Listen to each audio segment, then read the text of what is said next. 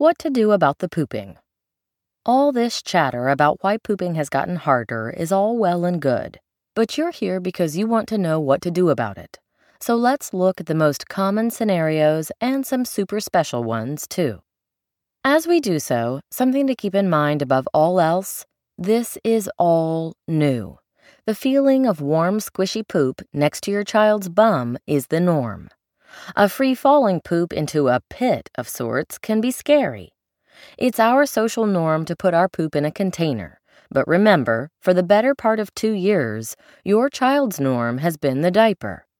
There are so many facets to why pooping is so dramatic that I've broken the topic down into digestible parts. Let's take a few minutes and talk about the many things that are going on during your basic poop in the potty. First, there is the slight unconscious withholding. This is a huge concern for a lot of parents. It might look like this. Your child used to poop 2 or 3 times a day in a diaper. Now you officially start potty training and no poop. There may be resistance to actually sitting on the potty. Some children will say a variation of, "My bum hurts," or she may say nothing and there's just no poop. The trick here to remember right from the get-go is that poop is personal in a very primal way. I think we as adults understand that when it comes to ourselves, but somehow we forget it when it comes to kids. Poop is one of the few things we can truly call our own. Here's another way to look at it. It's said that the mouth and teeth are highly emotional, which is why so many people panic at a trip to the dentist. It's an orifice. It's mine. Don't go in there, right?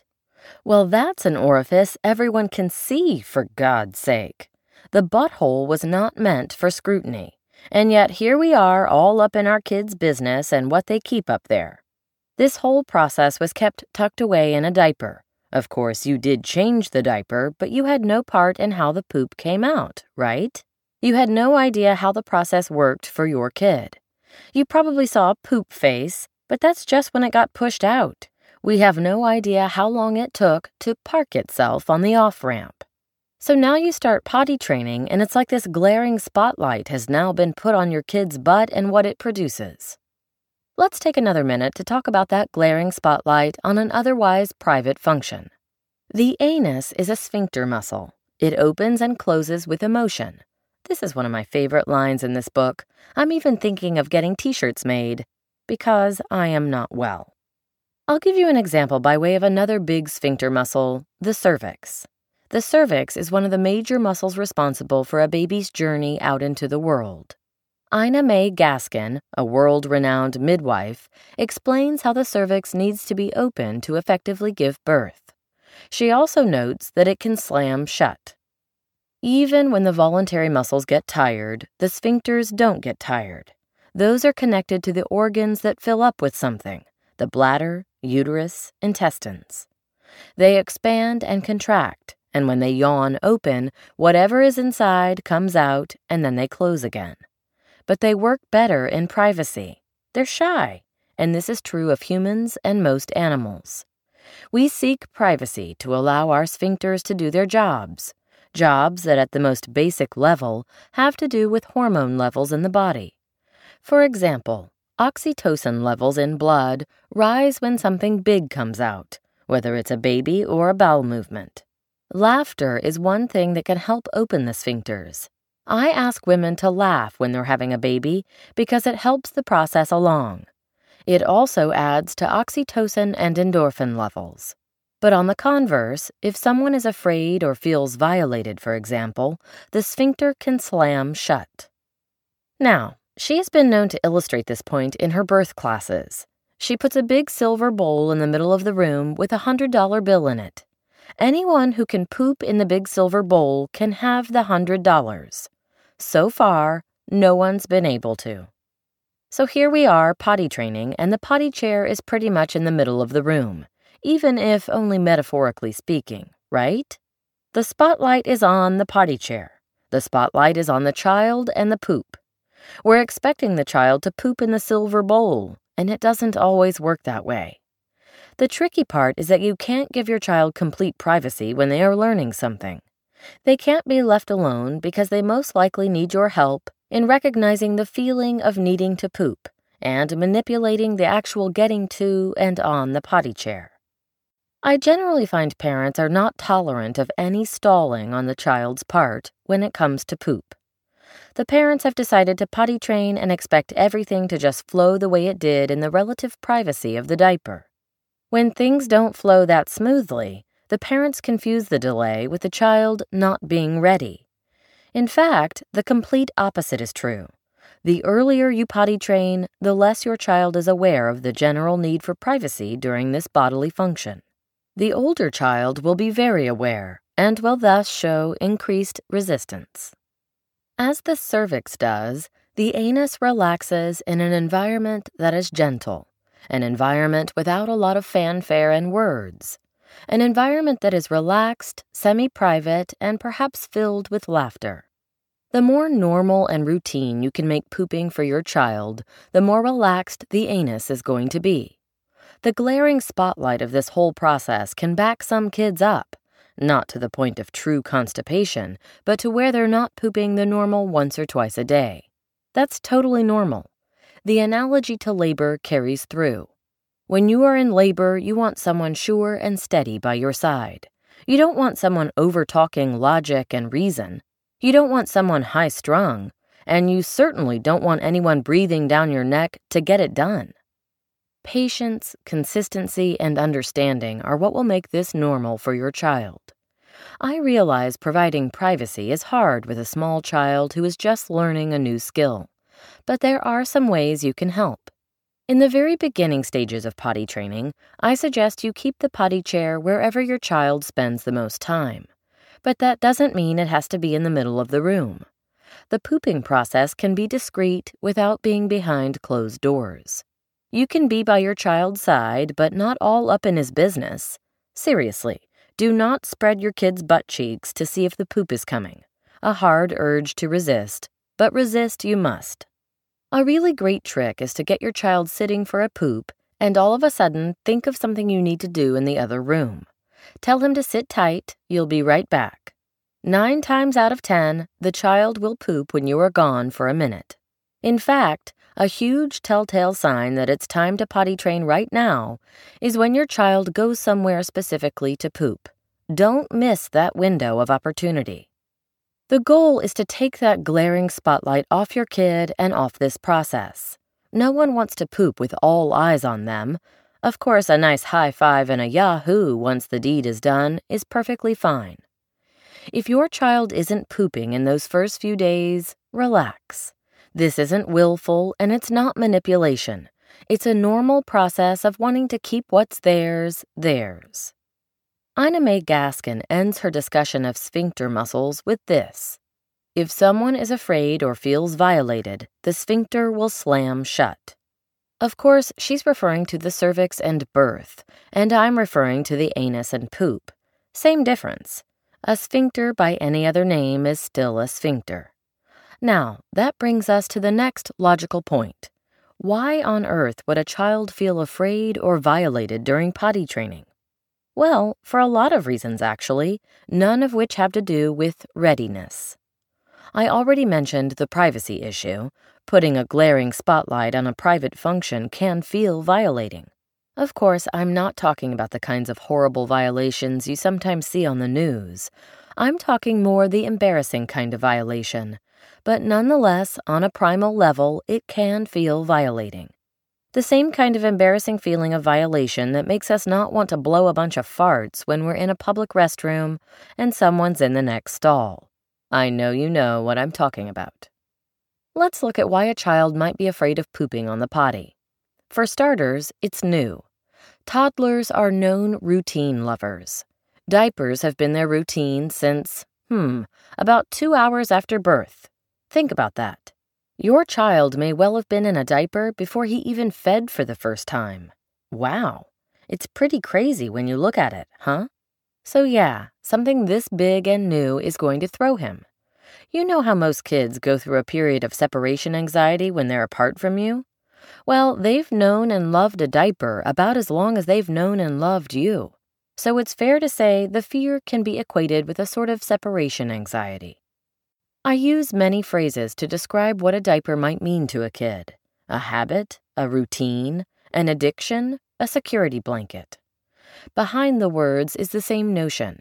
Pooping in a diaper is all your child has known. Now, you and I logically know about waste management, the toxicity of fecal matter, and the wonders of the sewer system. But once again, let's look at this through toddler eyes. Since the dawn of your kid's time, he has pooped in a diaper. Maybe he knows you go elsewhere to do your business. Maybe he knows you don't wear a diaper. Maybe he knows other grown-ups go elsewhere to do their business. But probably not, because toddlers don't really give a crap about anyone but themselves, as witnessed by the never-ending required messaging, "Please share." This is all totally normal and, I think, kind of cool. Anyway, all this is by way of saying, don't expect your toddler to come to the logical conclusion that one day he too will be pooping in that same designated place. In fact, expecting anything logical at all from your toddler would be your first mistake. Your kid, for probably around 2 years, has been pooping the only way he knows how, and then one day you ask him to poop elsewhere. Do you see how this could be met with resistance? Imagine if you came to visit me at my house and I told you that we only poop in the corner of my living room. I tell you up, down, and sideways that it's okay. We all do it. Really. I'll give you privacy. Please, please poop in the corner of my living room. Don't worry. I'll clean it up. No matter what, it would still feel wrong. Am I right or am I right? Because you know logically that it's unsanitary, and you have long been conditioned to poop in the proper place. Ah, the magic words, conditioned to poop in the proper place. How do you condition a small human whose logical reasoning is not developed? Funny you should ask. I'll take consistency and repetition for $1,000. That is the name of the pooping game, guys. Consistency and repetition. Why else might your child be afraid of pooping on the potty? If you are eating while listening to this, you might want to stop for a bit. Look, all your child has known, in addition to a diaper, is the warm, cozy feeling of her poop against her butt. That feeling is her normal. It's her safe, her routine. It seems pretty gross to us as grown-ups, but it feels really good to kids, mostly because it's all they know. I've actually worked with kids who can say outright, "I like the warm feeling of my pee and poop in my diaper." Good thing they're cute, huh? And of course, let's not forget the fear of the toilet itself. Over the years, I've heard every manner of monsters that live in the toilet. It's all fun and games to flush until it's time to actually put their own tushies there. Again, looking through the kids' eyes. They don't understand where the toilet flushes to. Dang logic. And then we ask them to expose a very personal, vulnerable part of their anatomy to this gaping chasm of God knows what. So yeah, it can be scary. Some children will parlay that fear right over to the little potty, but most kids get a real kick out of seeing just what and how much they produced, which can be freakishly large, and dumping it in the toilet. This is why I always recommend a little potty chair. I think they are brilliant. The little pot keeps the poop at least semi-close. It's a literal way for them to see what came out of them. It can be scary to give up what feels like a big part of yourself and not have it close by, at least for a while. The little potty chair is tremendously useful in getting the right amount of squat to properly evacuate. If your child is having trouble pooping on the big toilet insert, you should try the little potty chair with books under his feet. All in all, when you are potty training, you're redirecting a lifelong habit. It may be a short life thus far, but still a lifelong habit. As with so many habits that are instilled for any length of time, it's best to stop the habit cold turkey. Have you tried to get a kid to stop sucking on a binky? What works is throwing the binky out and dealing with the fallout, if there is one. Do you think it would be effective to let the child have the binky for an hour in the morning but no other time? Probably not. Toddlers don't think logically. They don't know time. Same thing with diapers. Many parents take the fear or resistance as a sign that the child is not ready. This is not true. In fact, the longer you keep your child in diapers, The longer this habit gets entrenched, the more attached the child is to the habit, the more normal the warm feeling of pee and poop against his skin becomes. It becomes harder and harder with passing time to get the kid to give this up. The resistance and fear actually increase, which is what leads to epic power struggles. Not getting any poop at all. This problem has many different forms. The first couple of days, we can't really make a call. As I've stated many other places in this book, the first few days are learning. We can't say for certain what's going on until we see a pattern emerge. It's very common for your child not to poop on the first or second day of potty training. There's a lot of pressure, even from the most chill parents. And there's some performance anxiety. This natural pressure is why we want to keep everything low-key and relaxed. Within this broad category of no poops, there are a few variations. If your child seems to be doing fine with peeing and attempting to sit to try to poop, don't worry at all about the poop. It will come. If your child is clearly doing a poop dance, you know they have to go, they know they have to go, and they sit, pop up, walk on tiptoes, and the like, it's okay. Don't try to rush them. I've seen this dance go on for up to 10 hours. Reassure them that poop goes in the potty. Always use words like let go, slide, let it out, drop. Think passive words. For kids, poop usually does tend to slide out, and in fact, they are doing much more work by holding it. Remind them that they can use either the little pot or the toilet insert. Some kids have a clear preference. Offer to read to them or just sit with them. Remember, this is a new sensation. It can be freaky because it's new. This dance and poop troubles never have anything to do with readiness. Most often, the poop will come in due time and it will land in the potty or toilet. What if the poop dance has gone on and on and on, and of course, the minute you aren't watching, it lands on the floor? This is okay for the first one or two poops. Well, it's not okay actually, but it's not going to derail the process. Just remind your child that it's not okay to poop on the floor and that poop goes in the potty. Validate the feelings. I know it feels very strange, and you must put your poop in the potty. If your child seems weirded out by the poop, you always want to validate that feeling. You are never ever going to convince her that it doesn't feel strange or at the very least new. If the poop comes the minute you turn your back, usually this poop is also done in the corner, this is great news. This child simply needs more privacy. As I've mentioned before, you can get him situated on the potty and then forget something in the other room. 9 times out of 10, the poop will come when you are out of the room.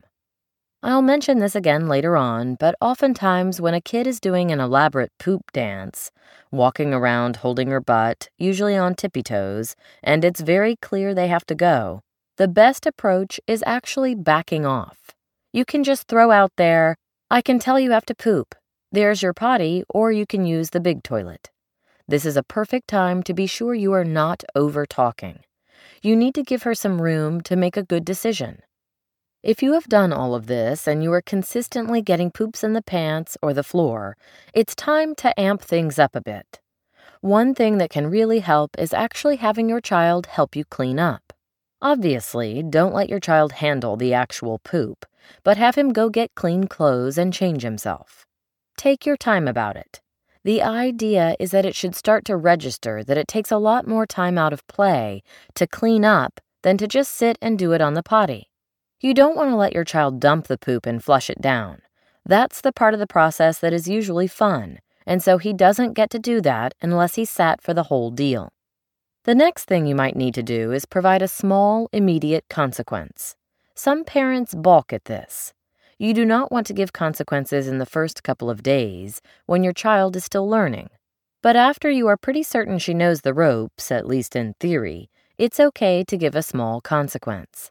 As I said, it should be small and immediate, usually taking away whatever she is playing with at the time or taking her out of that activity does the trick. Timeouts are usually ineffective, as are longer-term, more distant consequences like taking away dessert after dinner. little kids don't have the thought process to connect such separate events. The reason you want to give a consequence is that once he knows the drill and is still pooping in his pants or on the floor, you're dealing with a behavior issue. Whether it's intentional rebelliousness or just being lazy, it's still behavior. The consequence shouldn't be mean or draconian, but should simply reinforce cause and effect in a way that actually affects him. When pooping in his pants isn't enough of an effect, and for some children it isn't, we need to add another component. You can also refer to Chapter 13, Behavior versus Potty Training, for more on this. When I met former client Rachel, her son was pretty well potty trained. He would pee on his own, but pooping in his pants was a recurring issue. Rachel really balked at giving a consequence. To her, it felt wrong to punish her son, Sean. Upon further discussion with her, it became clear that Sean fell into the lazy category. He just didn't want to leave his activity. She tried pausing the activity to encourage him to use the potty. No dice. She tried bringing a toy to the potty. No dice. She even tried having him help clean up, but since he couldn't really touch the poop, it didn't seem to faze him. When I suggested a consequence, she fought me tooth and nail. She didn't see the difference between a consequence and a reward, and she preferred to reward rather than punish. I'll tell you what I told Rachel and what I'll say in the book many times. I don't believe in rewards for expected behavior. If you want to give it a go, that's fine. I've personally seen it create much more trouble than good. I don't think a sticker or a little candy is enough to change a behavior. I also don't think sticker charts work. I don't think a child has the thought process to say, "Oh, I have 4 stickers this week. 3 more and I get a prize." I've seen kids learn to meter out pee and poop to get more rewards, and I've seen candy create bigger power struggles during potty training. It's not worth it. Occasionally, I will see a kid who I can't quite figure out, has he actually learned it or not? And even in that case, a small consequence can help. Again, this doesn't require being mean. It's just a way of bumping up the child's level of caring about learning the new skill. Rachel ended up taking away a small toy every time Sean pooped in an inappropriate place. It wasn't drama-filled or anything. Just a you do this and I do that bumping up of consequences. Within 2 days, Sean was pooping on the potty just fine. For whatever reason, he just needed that extra external motivation. I'll say more about this in Chapter 13, Behavior versus Potty Training. If several days have gone by and you are not getting any poop at all, it's very important to clean your child out. You can consult with your pediatrician regarding some child-approved stool softeners. A big potential problem with child-friendly stool softeners is getting the right dosage. I suggest you go easy on the dosage to begin with. We just want to soften things up, not create a mess. Poop foods, high-fiberish, are fine as well, but often don't have quite the same effect as a stool softener, and if you overdo them, some can be constipating. I know many moms have successfully used pediatric suppositories. I used to think suppositories were an end-of-the-line extreme measure. Slowly, more and more moms were reporting back to me that they used suppositories to great effect. It's something to consider if you are having trouble with a child holding. 2 things I think are great is that, 1, suppositories have no side effects, and 2, the poop comes within 15 to 30 minutes. Often a stool softener can take up to a day to work its magic and still more often can create a poopy mess. The big problems with backed up poop are that A, it will get hard and create some pain when it finally does come, and B, it can really press up against the bladder, causing many more pee accidents. Past rectal pain or any butt trauma. Consider whether your child has had any sort of rectal pain before. I've worked with all kinds of kids who've had all kinds of butt trauma. Some kids have constipation from an early age. Some kids have needed surgery on their genitals or anus. Some kids have had blood in their stools. If your child has had any kind of rectal pain or butt trauma, naturally, we want to take potty training slow and easy. Always start potty training with some sort of stool softener. You absolutely want the first potty training poops to be easy ones. Always validate to your child that you know he has had a hard time in the past. Try not to ever use the word hurt. Once a child associates that word with the potty and starts using it, it's very hard to ascertain if he truly is in pain or just doesn't want to go.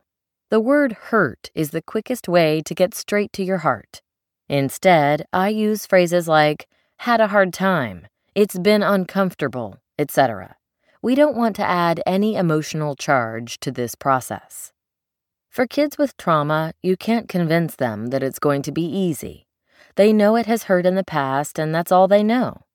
This is when a little mommy magic can go a long way. Much as the placebo effect of your kiss heals most wounds, we can use your mommy magic here for poop. You can give the stool softener in juice. This works well with prune juice, and call it magic poop juice. You can cast a magic spell around the potty chair or with a wand on your child's head. My poop slides out, I flush it down, I'm the smartest girl in town, or something similar. If your child will let you, you can put some Vaseline or coconut or olive oil around her anus. Call it magic poop lotion. Any other magic you think will resonate with your child is worth a try to smooth this process. These suggestions may sound utterly ridiculous to you, but I assure you they work wonders. I've had lots of kids drink the magic poop juice down and declare within minutes that they have to poop. What's important to remember is that they're dealing with a made-up fear turned into a real one, so any way you can dispel the fear is good. Your child is really trying to make it to the potty, but is 1 second and half a loaf too late. This kid is awesome, and we have to give him props for trying. He just needs to recognize the feeling a little sooner. You can help him by showing him, drum roll please, the really gross and really effective Play-Doh poop trick. I swear to God, one of the biggest problems with kids and those first few poops on the potty is they can't see what's going on. The feeling hits and a chasm is opening and it freaks them the heck out. Here's a little trick that I find helps kids visually connect the feeling with what's happening. When they have this visual, it clicks. Oh, so when this happens, I need to get to the potty. This is great for kids who seem to be doing their best to get to the potty but are not quite making it. You can also use it for the kid who dances around for 10 hours, hops on and off the potty, and still seems weirded out by pooping. Get yourself some Play-Doh. Bonus points if you use brown. Make a fist. The spot where your thumb curls around your index finger is a reasonable facsimile of the anus. Ta-da! Now your visual is ready. Put the brown Play-Doh in your fist and squeeze some out. Yep, totally gross. Kids love it.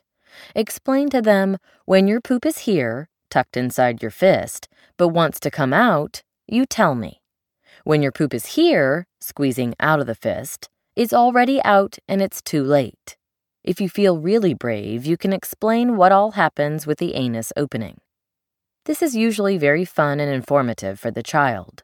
For most kids, a total light bulb goes off for them. And for you, it's yet another parenting moment of thinking, never in my life would I have seen myself doing this. Your child is doing great with pee but seems afraid of pooping. This child is doing mostly great, but the poops keep landing in her pants or on the floor. I just want to be very clear, because the distinction is important. This child is not afraid of pooping. This child is afraid of pooping on the potty. The number one thing to remember in the case of this child is that the fear is real for him. As with any other fear, the monster under the bed, water, or whatever, no amount of convincing on your part is going to change his mind. So stop trying. If you're dealing with this child, you have a parenting call to make, and I do not feel comfortable advising exactly what to do, because it will depend upon your child, and you know your child best. What I can do is to give you some ideas. Most often, I tell parents to do what they would do with any other toddler fear. If your toddler fears a monster under the bed, you don't keep her up all night, right? You probably combine some sternness with some magical thinking, like using a stuffed animal sentry or a No More Monsters spray. Same idea applies to potty training. Having your child's stuffed animal use the potty first seems to work miracles. Also, having your child on the potty in the bathroom while you are going works well, too. Phew! That's a lot of pooping information. Come back to this chapter later if you need to. Don't try to digest all this info if it's your first time through the book. The biggest deal with poop is that you have to be calm, regardless of what your child is doing. Remember, the opposite of holding it is letting go. Make it safe for your child to let go. That means you stay calm and steady. Chapter 11. Prior attempts at potty training. Over the years, I've been called upon increasingly often to fix potty training attempts gone awry. Most people run into trouble because they've waited too long or have been too casual about it. This chapter is for you if you've made any attempt at all to potty train that hasn't gone well. I want to be clear. I'm not saying this is your fault. Still, you've probably made some classic mistakes if your potty training hasn't been successful. Often with my clients, I'm not called in until the entire process has disintegrated into a huge disaster. Parents' nerves are frayed, if not completely shot. Kids are ridiculously resistant, pooping on floors, running and screaming from the potty chair, disrespecting and ignoring parents, who, to be fair, are pretty hysterical. I've seen it all, and I am not exaggerating. I know this is shocking, but potty training elicits all kinds of emotions from both your child and you. Still, sometimes what looks like chaos, once pulled apart, is a relatively easy fix. While every child and every situation is slightly different, I have divided troublesome trainings into 4 main categories, which I'll label only to give you a clearer idea of what you are working with. 1. Kind of potty trained. 2. Mostly potty trained. 3. Clueless. 4. The child from hell. So let's go through each category and figure out what went wrong and how to fix it. The kind of potty trained child. This most often results from a "let's just put out the pot" or a "we're just being really casual about this" attitude. Translation, you haven't really committed. Once you commit to potty training, your child's abilities will follow in short order. Where to go from here?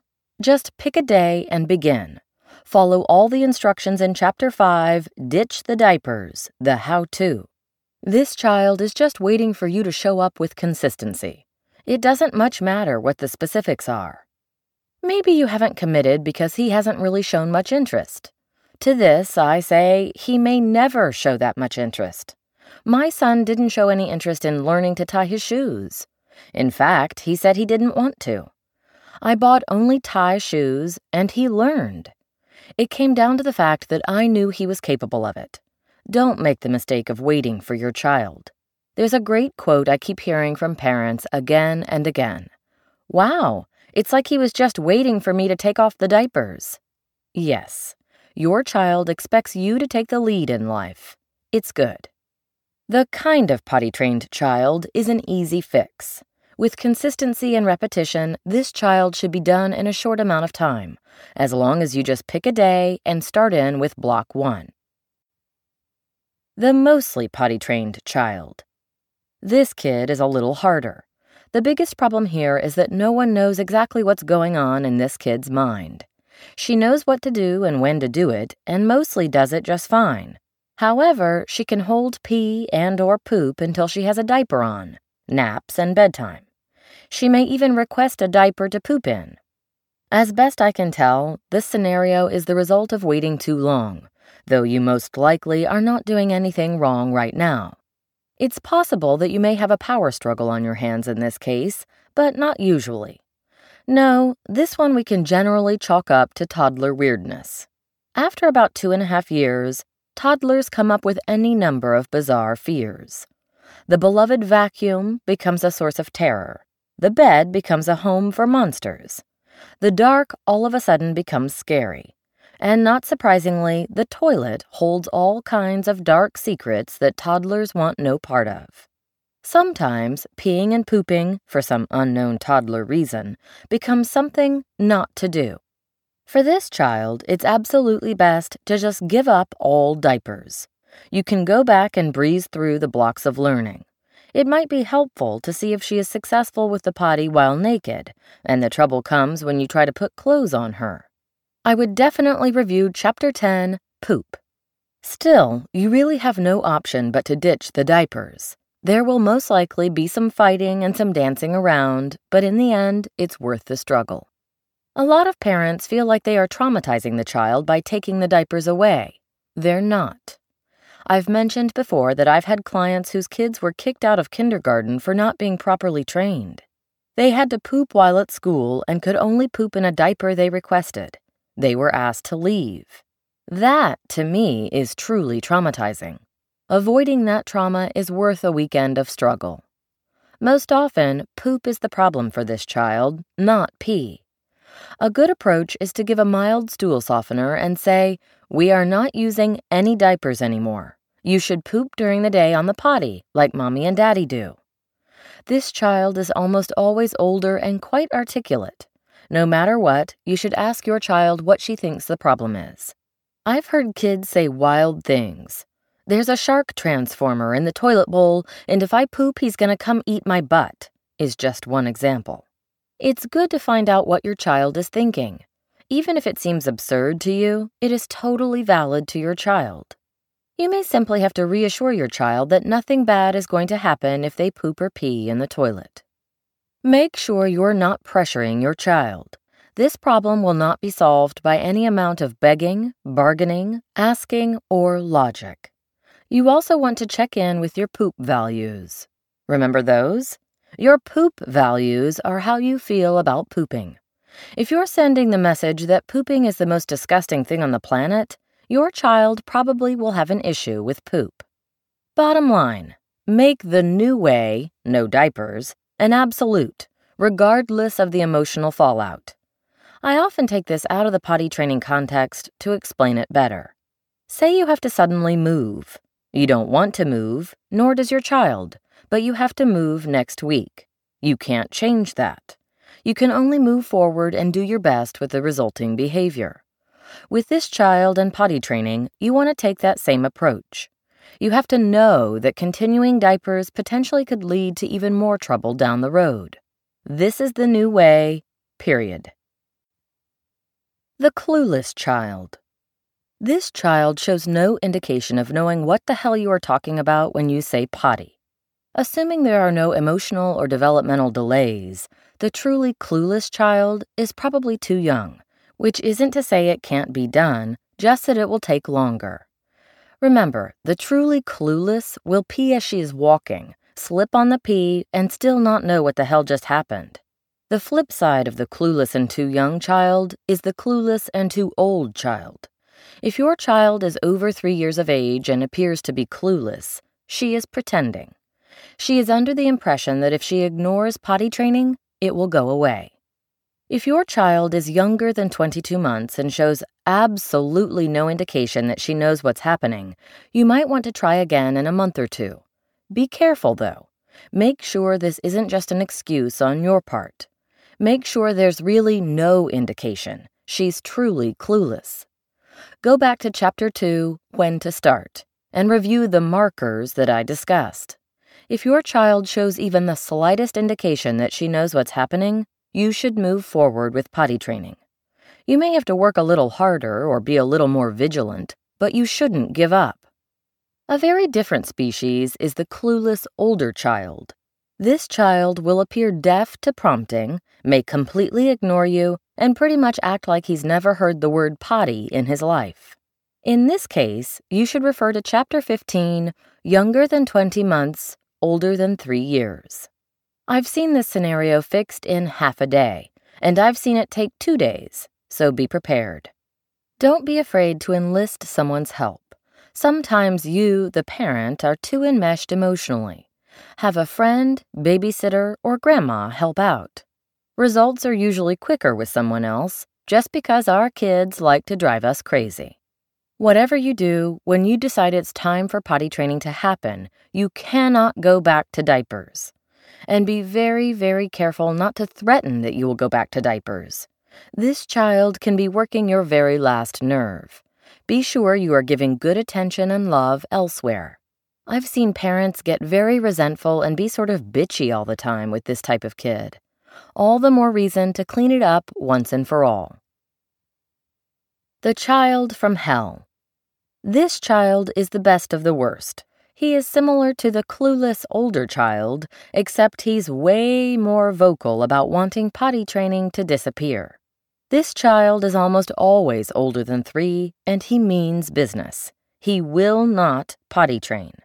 Something happened along the way during potty training, the result of which is that he has decided not to play along with you. It could have been anything, big or small. I wouldn't waste too much time going over what you may or may not have done. The most important thing to remember is that kids age 3 and up are fully capable of understanding all aspects of potty training. He isn't saying no because of mixed messages or confusion. He is saying no to piss you off and/or assert his will. This situation requires immediate action because this child is cutting off his nose to spite his face, just to prove he can. With the child from hell, you have a true power struggle. He knows where pee and poop go. He is aware of the feeling of having to go. He is aware of the frustration and drama he is creating. Consequently, it's time for you to be a little hardcore. This child needs no coddling, praise, or other accolades around potty training, because he's saying, fuck you. It's wise to keep in mind that this situation, or the resultant power struggle, is rarely about potty training. This is about who is running your house. And I bet if you've gotten to this point, it's not you who's running the show. I'm not saying that to cast blame or judgment. Our kids are constantly walking this line, and we can lose control without even realizing it. If this sounds like your situation, first, take a deep breath and be kind to yourself. This happens sometimes, and the idea is to fix it, not ruminate on how it got that way. On the other hand, I'm going to be hardcore with you. Things have to change now for reasons of dignity. Your child is too smart and too old to be using a diaper, period. And if your child is using this as a method of being disrespectful to you in any way, you want to change that now. Logistically speaking, you'll be hard-pressed to find a preschool or kindergarten that will accept an untrained child. Also, it almost goes without saying, but do you want your child to learn to use the potty through shaming by his peers? 4 and 5-year-olds are already starting to tease, taunt, and call names. What do you think is going to happen to your child who's still not trained? It won't be pretty. This child requires the big guns. A combination of all our tools. When it does become time to train, he's probably too big for the little potty chair, so go right for the toilet. I would give this child the benefit of the doubt that there could be a gap in learning, so go ahead and proceed through the blocks as described earlier in the book, but do so at a fast pace. Because in reality, this is probably just a behavior issue. Still, it's good to be sure. You definitely want to ditch all the diapers at once. There just can be no other option. You also want to utilize silence. Your child has you wound tight right now. I'm sure you have tried everything. So now, try nothing. Stop the dance around him. You may need to stay home and keep your child home for a few days. There will most likely be a full day of accidents. But again, there's only so far a kid will go when there's no show around it. What's the point of consistently peeing yourself when mom doesn't react? If your child is pooping on the floor, I want to emphasize that this isn't about potty training. It's simply total disrespect. If this is happening, as I discuss further in Chapter 15, younger than 20 months, older than 3 years, you probably need more specific help than I can offer via this book. I would honestly and gently say you may need a family therapist. You have a bigger issue than just poop. Assuming no greater looming psychological issues, though, if you can manage to stay absolutely neutral for a day or two, your child should get on board. I cannot stress this enough. It's your reaction that is fueling your child, who, to be fair, is being a pain in the ass, so cut yourself some slack. The child from hell is an expert at appearing to not care about anything. Rewards, punishments, nothing seems to affect him, which is absolutely infuriating. A good way to deal with this situation is to think, what is she getting from this? There's always a payoff when a child is acting out of control, be it physical or emotional.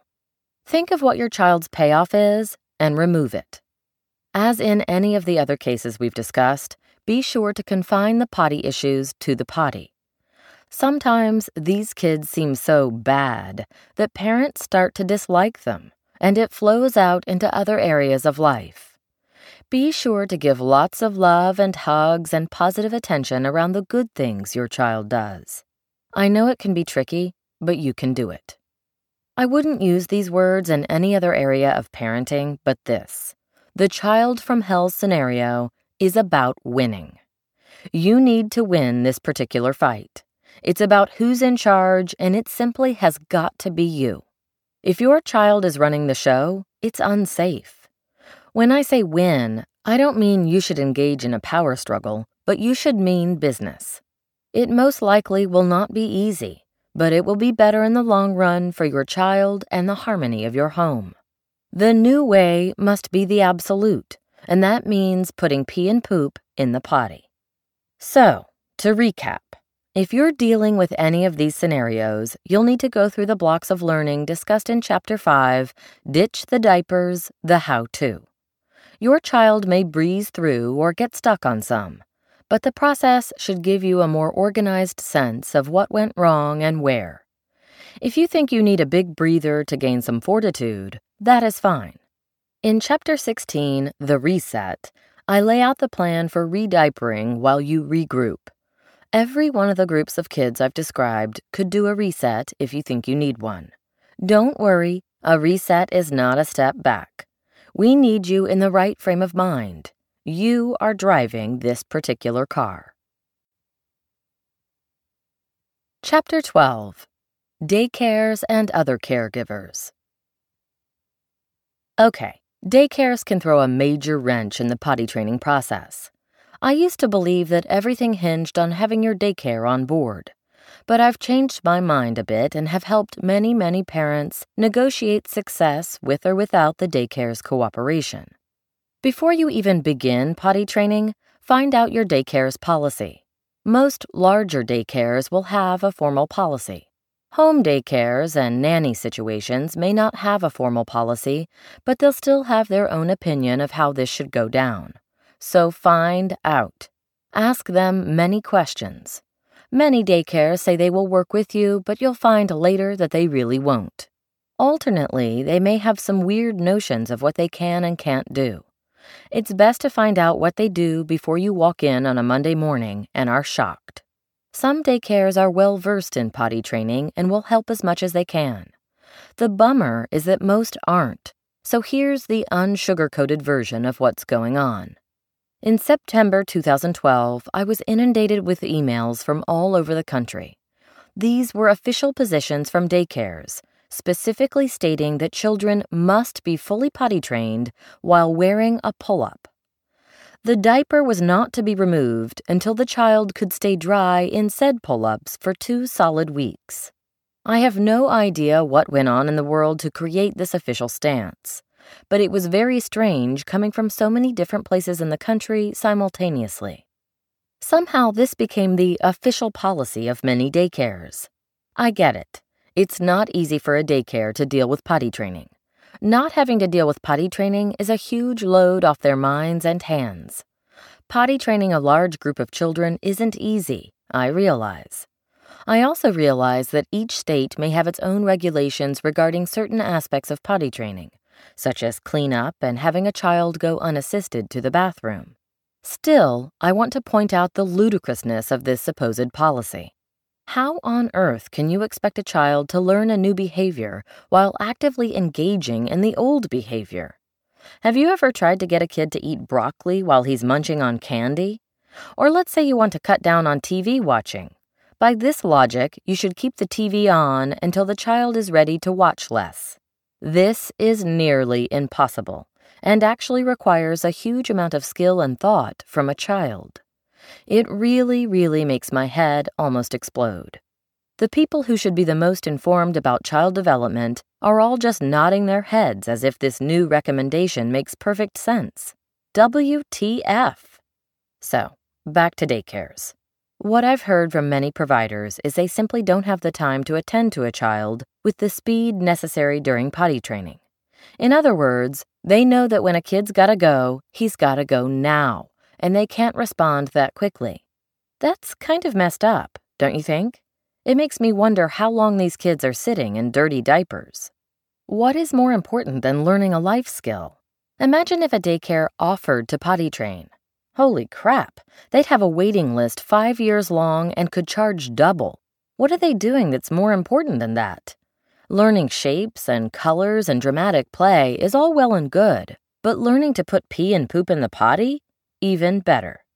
Daycares are essentially screwing you, especially if you are a full-time working mom or dad, though I'm sure you're used to getting screwed by everything at this point, eh? Because immediately after daycare comes preschool, and guess what? Preschools demand absolute full-on potty trained. Ridiculous, yes? Yes. It ticks me off to no end. But the reality is, I'm sure your daycare does care wonderfully for your child, and I'm sure you don't have much of a choice, so we'll deal with what we've got. I'll go through the best way to set you and your child up for success and how to deal with the less ideal scenarios. Take off as many days in a row as possible to start potty training. Something like a 3-day weekend with one extra day tacked on is usually great. I know this is not the ideal way to spend a precious vacation day, but it's worth it in the end. If you can take even more time off, that's great. If daycare is a more social thing and not a necessity, consider keeping your child home for a couple of extra days. In that time frame, while potty training, really try to learn your child's pee pattern. Remember, that's how much and how often your child typically pees after X amount of fluid. The good news is, most daycares have a sort of formal routine for snacks and such, so usually fluid intake is controlled. Still, you want to have an overall awareness so you can pass on the information. As you are potty training, be sure you are saying to your child what you would like him to say. Remember, when you are teaching bye-bye, you probably very naturally said his words. Bye-bye, Grandma, right? Probably in a high, squeaky voice, too. And eventually he started saying, bye-bye. Same thing with potty training. So as you were getting him to the potty, you would say, Mama, go potty, or Mama, pee, something along those lines. This is something that all parents should do, but it's especially important for you, because ideally, we need your child asking to pee as soon as possible when he returns to the daycare. Realistically, though, self-initiation doesn't fully begin until 1 to 3 weeks after your start date. Don't worry about the nap diaper at daycare. Send a diaper. It's a pretty useless fight that you probably won't win. The commando issue is a big one that daycares resist. I think everyone is just weirded out by the idea of no underwear. I wouldn't even ask their opinion or permission if you can help it. Wearing underwear is simply too confusing for your child in the beginning. The snugness creates a muscle memory of a diaper, and the covering suggests privacy. I can almost bet you that your child will have more accidents if you put undies on her too soon. Many schools will claim it's a regulation. It very well may be. But try to get the actual wording of the regulation and see if there's a creative workaround. Sometimes it's about the poop dropping on the floor. See if your child can wear pants with elastics around the ankles to hold the poop. In my experience, a lot of daycares just really don't want to take this on. But remember, these people are in charge of your child for many hours. You don't want to be too contentious. Let's say it's gone pretty well at home. Your child is getting it, but isn't done by any means. The day you return to daycare, fill the teacher in. When you first get there, take your child to the bathroom and show her the ropes and anything particular to school. If the bathroom is not accessible to your child, ask to have a potty chair in the room. If they don't allow that, I'd seriously considering moving daycares. It's imperative that your child have access to the bathroom. not just for ease, but because ideally we want your child doing this independently. Tell your child clearly who is available to help him. Name names. Point. Have a discussion with the adult and your child. Daycare can get confusing, and you want your child to be sure he knows who to ask for help, even if it seems totally obvious. In pointing out a source of help, scope out his favorite teacher. There's always a preferred staff at daycare. Look for the good cop, the sweet one, the patient one. Find her or him and give directives to that one. Don't go to the meanie if there is one. It's perfectly fine if they take the children at set intervals. It's not how I potty train at home, but with groups of children, it works wonders. The herd mentality works in our favor here. They need to be taking the children at least once an hour, preferably every 30 minutes or so. I had a daycare tell me they didn't have the time except for once every 2 hours. That's too long and kinda bullshit if you ask me. If you know your child's pee-pee dance, let the care providers know. Again, there are obvious classic dances like hopping from foot to foot, but some kids get really quiet and some may get louder. Whatever your kid does, let the daycare know about it if you can. Arrange a special signal between the teacher and your child. The best one is having your child tug on the teacher's arm. I don't know why, but children sometimes get embarrassed about asking to go to the potty and drawing attention to themselves. You'd think pooping in your pants at the sand table would be at least equally embarrassing, but it's not. Go figure. Anyway, a nonverbal signal can nip this in the bud. Ask the teacher to please save your child's spot whenever she goes to the bathroom. This is a big one. Many children are fearful of losing their spot and/or the toy they were playing with. Once they know they won't lose these, they are more likely to take potty breaks. Make sure the teacher isn't staring them down while they try to use the potty. Every place has a different arrangement. If there's a stall and low toilets, the teacher can take your child to the bathroom and semi-close the door. If there's potty chairs in the room, great. Just discourage hovering. I had a little girl, Emily, who was doing fine at home. However, at daycare, she would hold it, and she would try to sit but wouldn't pee. The teacher was getting sort of aggravated. After some questioning, it turns out she was hovering over Emily, pretty much demanding that something happen. It won't work that way. Once the teacher started being more casual and averting her own eyes, Emily did great. Same deal for pooping. Pooping needs privacy. Check out where the other kids are in the potty training process. If your child is the first one diving in, use that.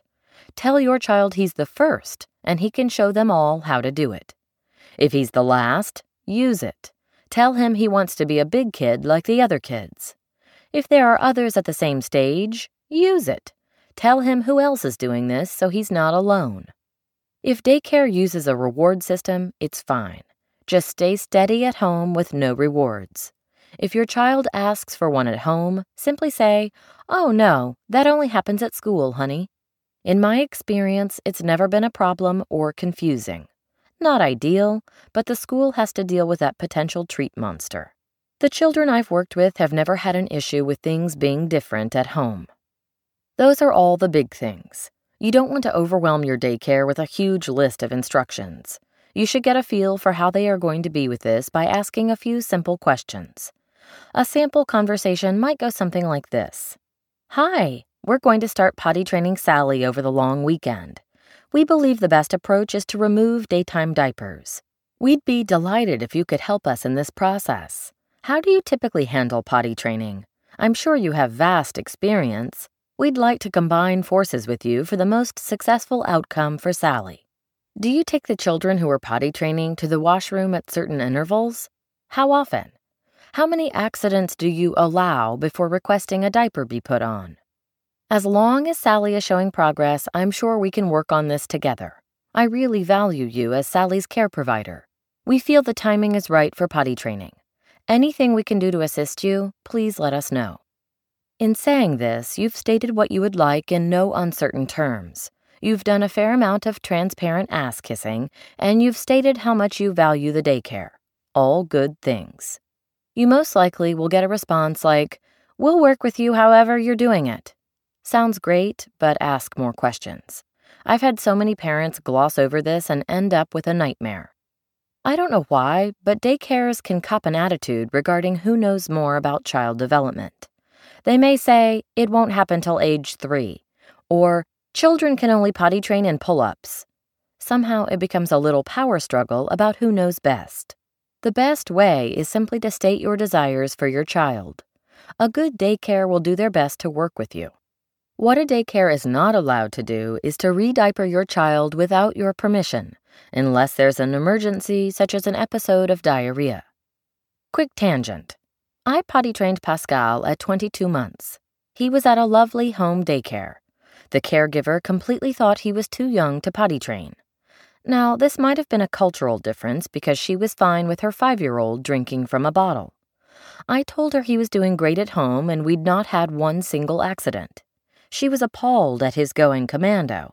It was summer, and she felt that when he was playing, everyone could see his penis. I was like, who cares? They're all under 2. She fought me on the nap diaper. I offered to bring in my own mattress and sheets for the crib. She refused. Anyway, it was a huge battle. I told her in no uncertain terms that he was not to be in a diaper. One day, I arrived there earlier than usual for pickup. He had a diaper on with his underwear over it. It was crazy. We switched daycares that day. Now, I live in a city that has many daycare options, and I realize this is not true for everyone. Still, it's so not cool for a daycare to agree with you to your face and then do something else entirely behind your back. My advice is to really get a feel for your care provider's attitude. You'll be able to tell just by body language, tone, and the words they choose how they are going to act. Again, this is where some daycares get huffy about their authority. Don't fight, but gently prod and fully express how you'd like potty training handled. Some daycares will pull out a policy written down, 'cause that means it's real, that states your child must stay in diapers until potty trained. Gently try to work your way around this. The best way is to act totally stupid, like, gee, that's weird. I would think it'd be hard to learn something new while actively taking part in the old. That seems very odd. If it looks like they won't budge, that's okay too. As I stated at the beginning of this chapter, I used to think this was the end of the world, but it's not. I used to write letters on behalf of my clients, even talk to daycares on the phone. Moms would be getting ulcers trying to knock sense into them. And yes, we got our way. But then we had daycare providers on edge. They were nervous wrecks, totally over-prompting and hovering. No good. We need this process to be stress-free for your child. An anxious provider is going to derail things even more than a diaper. If your child has to wear a diaper at daycare, there's just not much you can do about it. What you can do is keep with the diaper-free system at home. Most parents figure out a way to make this work. It should look something like this. Drop him off at daycare, go to the bathroom for a pee, put the diaper on him while in the bathroom.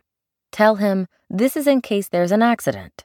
You should tug on Miss Susie's arm when you have to go pee, or you can come by yourself, if that's true. Say no more and no less. You're not letting him off the hook of potty training. You're not suggesting he just use the diaper to pee in. You are being vague on purpose. You are assuming he will use the diaper as underpants. It's a hard way to potty train, but it's doable. Same deal for pickup. Go to the bathroom for a last pee before the car ride home. Take off the diaper and leave it there, in the proper receptacle, of course. Tell him, we're going home now and you don't use diapers at home. Remember to tell me when you are going to go pee. What this does is to reinforce the notion that diapers are equated with daycare. It's a daycare thing, and oddly, this generally makes sense to the child. If the daycare is okay with changing diapers, so be it.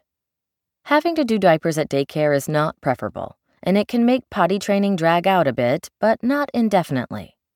Still, having a stress-free environment, rather than fighting with daycare, is going to make this so much easier for all of you. I have also found that a little passive-aggressive behavior on your part never hurts. You can say something along the lines of, well, she's doing great at home, but it's okay to wear a diaper here since you don't really handle potty training. I don't want you to be nervous. So yeah, act nice and slide the dig in. I understand if that's not your cup of tea, but it does work. I also find that daycare's attitudes depend on what you tell them, so be sure to focus on all the success. If you walk into daycare and tell them it's been nothing but a struggle, that's exactly what they are going to see, and I swear partially create. If you go in telling them it's going great, they will feel the need to follow through with that. If it's going just okay at home, try not to say much of anything. If your child is having very little success at home, and I mean very little, it's okay. Some kids do take longer to potty train than others do. In such a situation, I'd be sure to check in with the daycare, honestly. Tell them you'd love to give it a shot at daycare without a diaper to see if she's just being obnoxious at home. I know this is shocking, but our kids can be angels with other people and save all their crappy behavior for us, the parents. Enlist the daycare's help as a resource. I know he's so good for you. We've done potty training this weekend and it's going, Would you be willing to try today to see if he does well with you? This usually gets a favorable response, again, thanks to some transparent ass-kissing. If your child is in daycare for a large portion of the day, you might want to consider daytime and nighttime potty training altogether at the same time. It can look overwhelming, so listen to Chapter 6, Nighttime Training, again, and give it some thought. If daycare insists on a diaper and your child is there 8 hours a day, 5 days a week, she's going to have very little time left in the day without a diaper on. Just something to consider. So in summary, find out the daycare's policy and/or how they handle potty training with details. If they are willing and able, go for it. If they seem resistant, try to bring them to the light. If they are adamant about a diaper, call out their stupidity by acting really stupid yourself. If they insist on the diaper at daycare, proceed with potty training when your child is at home. If you need to fudge facts and act a little passive-aggressive, this is survival, baby. It's okay. Hey, where else do you get this free pass?